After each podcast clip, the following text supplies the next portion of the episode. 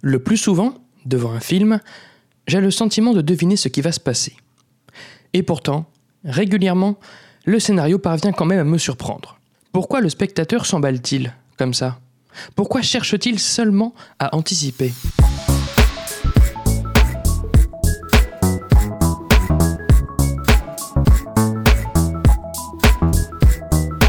Salut et bienvenue dans ce 38e numéro de Comment c'est raconté, le podcast qui déconstruit les scénarios un dimanche sur deux. Sorti en octobre 2000 au cinéma, écrit et réalisé par Christopher Nolan, adapté d'une nouvelle de son frère Jonathan, c'est bien du thriller américain Memento qu'il sera question aujourd'hui.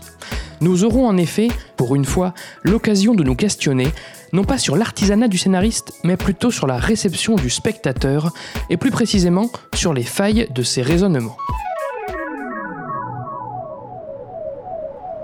Léonard, dit Lenny, n'a qu'une idée en tête, traquer l'homme qui a violé et assassiné sa femme afin de se venger.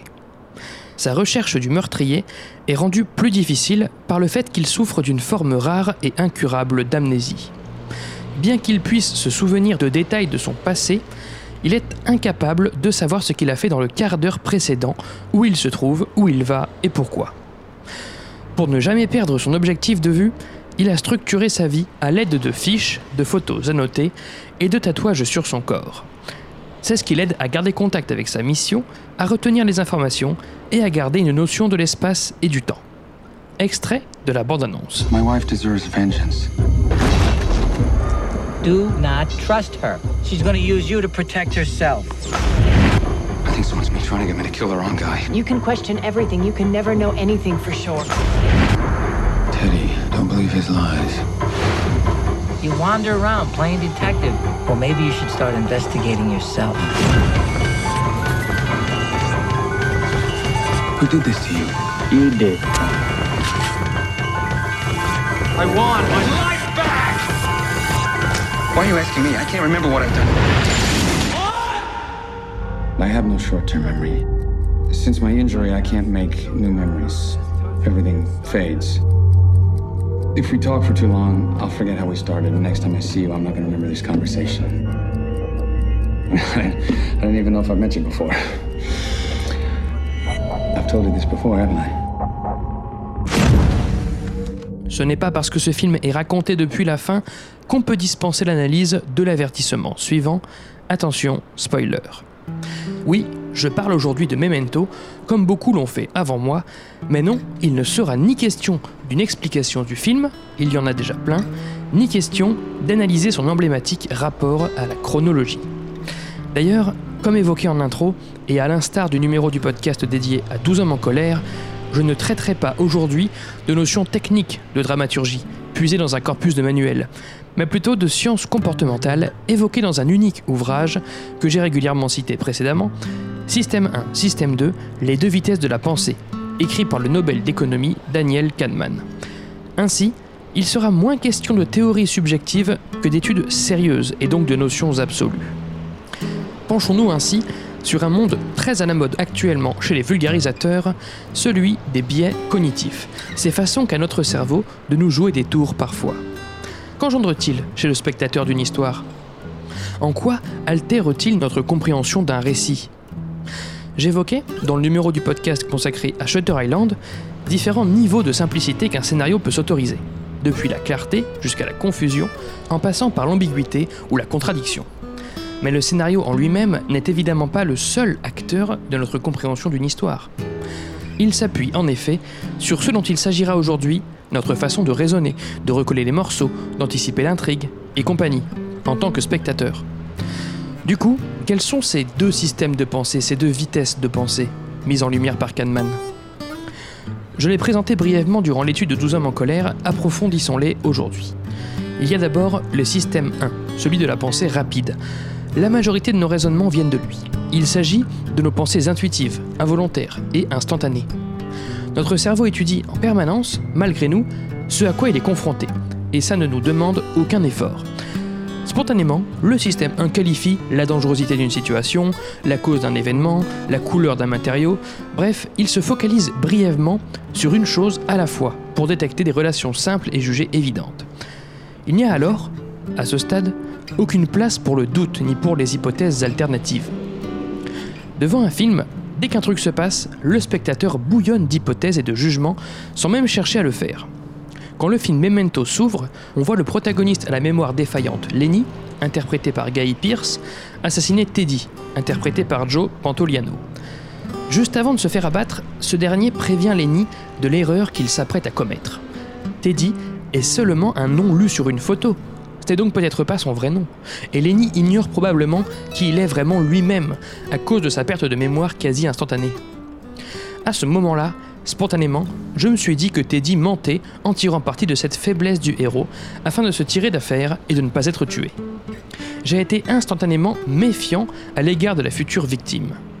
Mon système 1 a parlé, conformément à ce que j'ai le sentiment d'avoir déjà vu ailleurs au cinéma. Quand cette pensée rapide détecte une anomalie, quelque chose qui sort de la norme, qui demande une réflexion plus approfondie, une distinction complexe, une nuance, elle devient totalement incompétente. Bah oui, pour elle, tout s'explique, tout est cohérent, tout a une cause claire, le monde lui semble prévisible. Du coup, dans ce cas de figure, elle passera plutôt le relais à la pensée lente. Voilà donc venir le système 2. Ce dernier se charge des activités mentales plus complexes, celles où le cerveau juge qu'il va falloir se concentrer, qu'il va falloir être attentif. Nous quittons un raisonnement primaire pour un raisonnement subjectif, vigilant, le roi de la remise en question et du self-control. Bref, le contre-pouvoir du système 1. Car oui, une fois la scène d'ouverture de Memento terminée et un premier sentiment formulé sur la culpabilité de Teddy, je prends un moment pour étudier d'autres pistes. Et si j'avais tort? Et si Teddy était le pote du héros? Pire, et s'il était la personne ayant demandé à Teddy de tuer quelqu'un avant que ça ne se retourne contre lui? Voilà, la pensée lente est en place. Elle n'a rien demandé, mais se voit obligée de nuancer ce que la pensée rapide s'est permise d'établir. Quelque part, le film de Nolan incarne ce ping-pong entre nos deux pensées.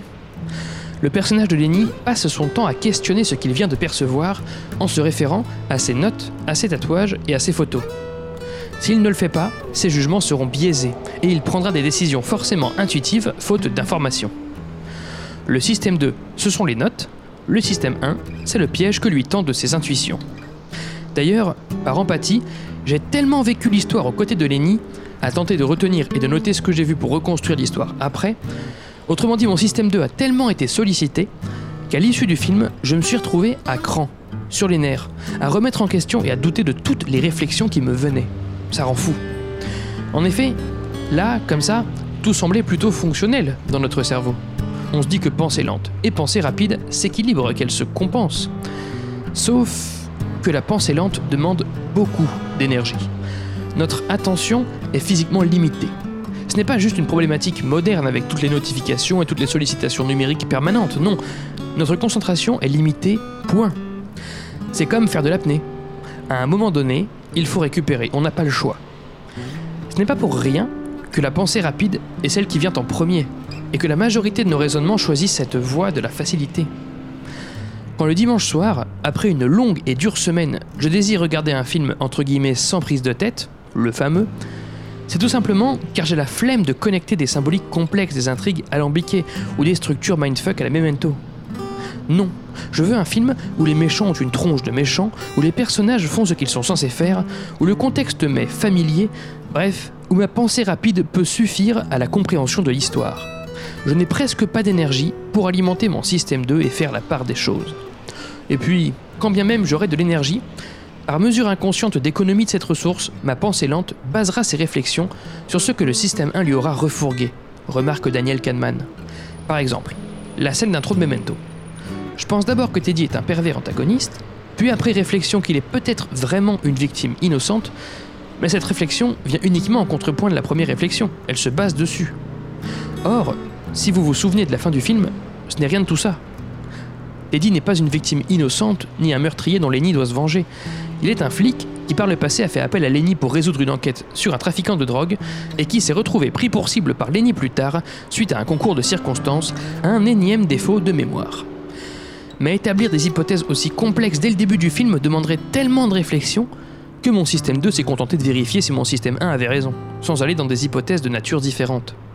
Autant on est souvent persuadé d'être pleinement conscient et à l'origine de nos décisions, notamment dans ces moments de pensée lente, autant on ne mesure en réalité pas combien elle-même, dans les rares moments où on la mobilise, souffre de nombreuses limites, de nombreux dysfonctionnements. Prenons un bref exemple de biais cognitif provoqué par cette flemme chronique de notre cerveau, l'heuristique d'affect. En gros, on détermine nos croyances par nos goûts, par ce qu'on aime ou non. Quand le personnage de Nathalie, interprété par Carrie Ann Moss, est introduit, j'ai spontanément eu de la sympathie pour elle.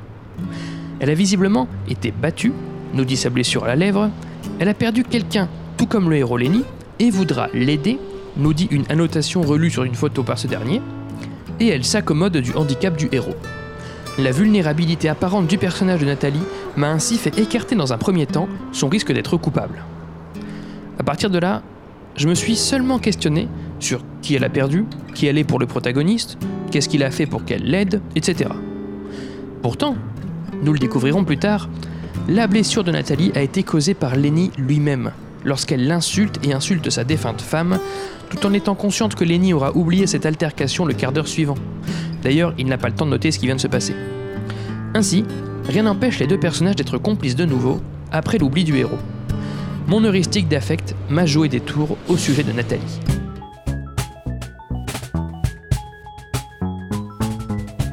Read people that you like um, and try to figure out why you like them. And when you see something or read something you don't like, try to figure out why you don't like that. Be a diagnostician. Mais ce qui m'intéresse surtout, ce n'est pas de lister bêtement l'ensemble des biais dans notre cerveau et la source. Non, j'aimerais à présent en évoquer deux en particulier, spécifiquement à l'œuvre quand nous visionnons un film, à savoir le What You See Is All There Is et l'illusion de compréhension. Commençons avec le What You See Is All There Is, qu'on pourrait traduire par ce que tu vois est tout ce qu'il y a. En gros, notre pensée rapide aime se contenter des informations dont elle dispose et ne va pas chercher à inclure une information qu'elle ne possède pas. Ça lui va bien et on y est pour rien. Alors évidemment, à force de voir des films, on se doute que les retournements de situation seront un peu plus surprenants que prévu, mais dans des petites mesures. Memento, c'est l'histoire d'un type qui veut venger sa femme. C'est tout ce qu'on sait. Et du coup, on raisonne bêtement en se demandant quel personnage l'a tué parmi ceux qu'on nous présente. Tandis que le film se poursuit, on se demande si Nathalie a tué ou a fait tuer la femme du héros, ou s'il s'agit de Teddy. Mais on ne se demande pas si Lenny a déjà tué le meurtrier de sa femme, puisqu'il oublie généralement ce qu'il vient de vivre. Ce serait plausible. Et bien justement, Teddy indique à Lenny, à la fin du film, que ce dernier a déjà tué le meurtrier, il y a longtemps, mais qu'il n'a pas su interrompre sa quête de vengeance à cause de sa mémoire défaillante. Voilà pourquoi Teddy et Nathalie ont ensuite pu instrumentaliser cette quête pour lui faire tuer quelqu'un que eux recherchent, à savoir un trafiquant de drogue dans les deux cas, mais pour des raisons différentes. Notre cerveau de spectateur a tenté de réfléchir un peu, mais s'est contenté des premières infos qu'on lui a livrées, à savoir le fait que l'un ou l'autre des deux personnages secondaires est peut-être coupable, sans se demander si le meurtrier de la femme de Lenny est toujours vivant. Pour notre cerveau, une information qui n'est pas connue peut aussi bien ne pas exister, explique Kahneman. Ne voir qu'une seule facette d'un problème permet d'ailleurs au spectateur d'être d'autant plus confiant dans l'histoire qu'il anticipe, puisque le peu d'éléments dont il dispose y trouvent tous leur place. Dans la première partie de Memento, suite à la présentation des personnages secondaires de Nathalie et de Teddy, on assiste à une mise en garde de Teddy à Lenny, comme quoi quelqu'un tenterait de détourner sa cible pour lui faire tuer quelqu'un d'autre. En effet, Nathalie a fourni à Lenny l'identité du tueur de sa femme, le fameux John G, et a précisé que son vrai nom serait en réalité Teddy. À supposer qu'elle mente sur cette histoire de véritable identité, cela nous suggère un récit en triangle, où Nathalie tente d'utiliser Lenny pour tuer Teddy. À moins qu'elle ne mente pas. Et dans ce cas, Teddy était bien le tueur de la femme de Lenny, et ce dernier ferait donc bien de le tuer. Bref, à ce stade, avec seulement trois personnages, notre cerveau arrive facilement à faire rentrer tous les éléments dans une seule histoire cohérente. Le film défie ensuite notre volonté de relier tous les points, puisqu'en fait Teddy et Nathalie n'ont pas grand-chose en commun. Le premier utilise Lenny depuis longtemps, de façon bienveillante, pour résoudre ses enquêtes policières. La deuxième utilise Lenny pour la première fois, afin de se débarrasser d'un mafieux. Aucun des deux ne cherchait à éliminer l'autre. C'est juste Lenny qui se trompe dans ses notes ou en oublie certaines. Finalement, le principe du What you see is all there is accompagne le spectateur tout au long d'un film. Nous actualisons en temps réel notre compréhension de l'histoire au fur et à mesure qu'elle se dévoile. Sauf qu'avec Memento et les autres récits complexes, plus l'histoire avance, plus il nous faut réfléchir et donc moins nous faisons confiance à ce que l'on croit comprendre. Le parcours tragique de Lenny est celui que Nolan nous fait subir à nous. On ne rassemble jamais assez de pièces du puzzle pour le reconstituer complètement. Sauf que nous, après avoir chauffé notre système 2, on finit par s'en rendre compte. Venons-en au deuxième grand biais généré par la prédominance de notre système 1, l'illusion de compréhension. Quand on regarde un film, on cherche parfois des leçons claires sur la réussite et le succès, que ce soit dans nos relations, dans nos rêves, dans nos passions ou dans tout ce que l'on entreprend.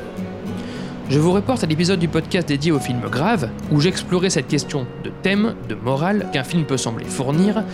Ce n'est pas pour rien que les politiciens et les publicitaires passent par du storytelling pour véhiculer leurs idées et leurs produits. Les histoires nous confèrent parfois le sentiment d'avoir appris une leçon générale, et non locale ou anecdotique, nous met en garde Daniel Kahneman. Memento, tout comme la majorité des thrillers psychologiques, véhicule l'impossibilité de faire confiance aux autres comme à soi-même. C'est un point de vue que l'on peut défendre dans bien des situations et bien des domaines. Mais n'est-ce pas réducteur? On touche là à un paradoxe intéressant de la fiction. Autant son but est généralement de dépasser nos préjugés, de nous montrer que tout n'est pas comme nous le croyons, autant la fiction nous donne l'impression d'avoir tout compris à un problème en créant une nouvelle généralisation. Le film Pentagon Papers de Spielberg nous dit par exemple que la presse doit s'opposer à l'État et prendre des risques pour assurer un contre-pouvoir nécessaire, ce qui est noble, mais nous fait oublier que la plupart des journalistes qui s'essayent à s'opposer à un gouvernement n'ont pas une issue aussi joyeuse dans le monde réel. Dans le film Memento, les dangers de ce type de raisonnement sont à l'œuvre. Quand Lenny apprend que Teddy l'a utilisé pour tuer quelqu'un d'autre que le meurtrier de sa femme, il en veut à Teddy. Ce qui est compréhensible, hein Et alors annote une photo de Teddy en précisant de ne surtout plus lui faire confiance. Sauf que Teddy a toujours été bienveillant avec Lenny, en réalité. Il canalisait simplement le besoin perpétuel du héros de chercher le meurtrier de sa femme, et ce au service d'une noble cause, celle de la police. Mais du coup, Lenny note la plaque d'immatriculation de Teddy et se mettra à le traquer par la suite. Il a bifurqué d'une généralité à l'autre, et aucune des deux n'est vraie. Teddy n'est ni un ami qui l'aide à trouver le meurtrier de sa femme, ni un ennemi impliqué dans le meurtre de sa femme. Mais l'incapacité de Lenny à se souvenir des choses et de leurs nuances implique des illusions successives de compréhension. Dans une moindre mesure, le spectateur se satisfait également de moments forts et significatifs pour établir sa version d'une histoire. Pour conclure, par la trajectoire de son protagoniste comme par les raisonnements qu'il fait naître chez le spectateur, le film Memento joue sur le contraste entre pensée lente et pensée rapide, entre intuition impatiente et réalité des faits, et défie ainsi nos illusions de compréhension. Mais est-elle si grave, cette illusion? N'est-ce pas justement un jeu admis par celui qui reçoit une histoire, que de la reconstituer en temps réel? Si on regarde des films pendant deux heures, sans zapper directement à leur dernière minute, c'est sûrement en effet pour ce plaisir masochiste d'anticiper les péripéties tout en espérant la surprise de s'être trompé. Fondu au noir pour ce 38e numéro de Comment c'est raconté. Merci pour votre écoute, j'espère qu'il vous a intéressé. Retrouvez toutes les sources de cet épisode et tous les liens du podcast dans la description et sur ccrpodcast.fr, dont Facebook, Insta, SoundCloud, Spotify, tout ça, mais encore et surtout Apple Podcast. Pour ce dernier, je vous invite à laisser 5 étoiles et un commentaire. C'est très important pour le référencement du podcast. Podcast dont l'habillage musical était signé Rémi Le Sueur, je le rappelle, et l'Octa Tria Conta remercie. N'oubliez pas qu'une retranscription de chaque numéro de Comment c'est raconté est disponible sur Medium pour pouvoir lire ces analyses à tête reposée. Je m'appelle Baptiste Rambaud, disponible sur Twitter pour répondre à vos questions, à vos réactions, et vous donne donc rendez-vous dans deux semaines pour la 39e séance. Ciao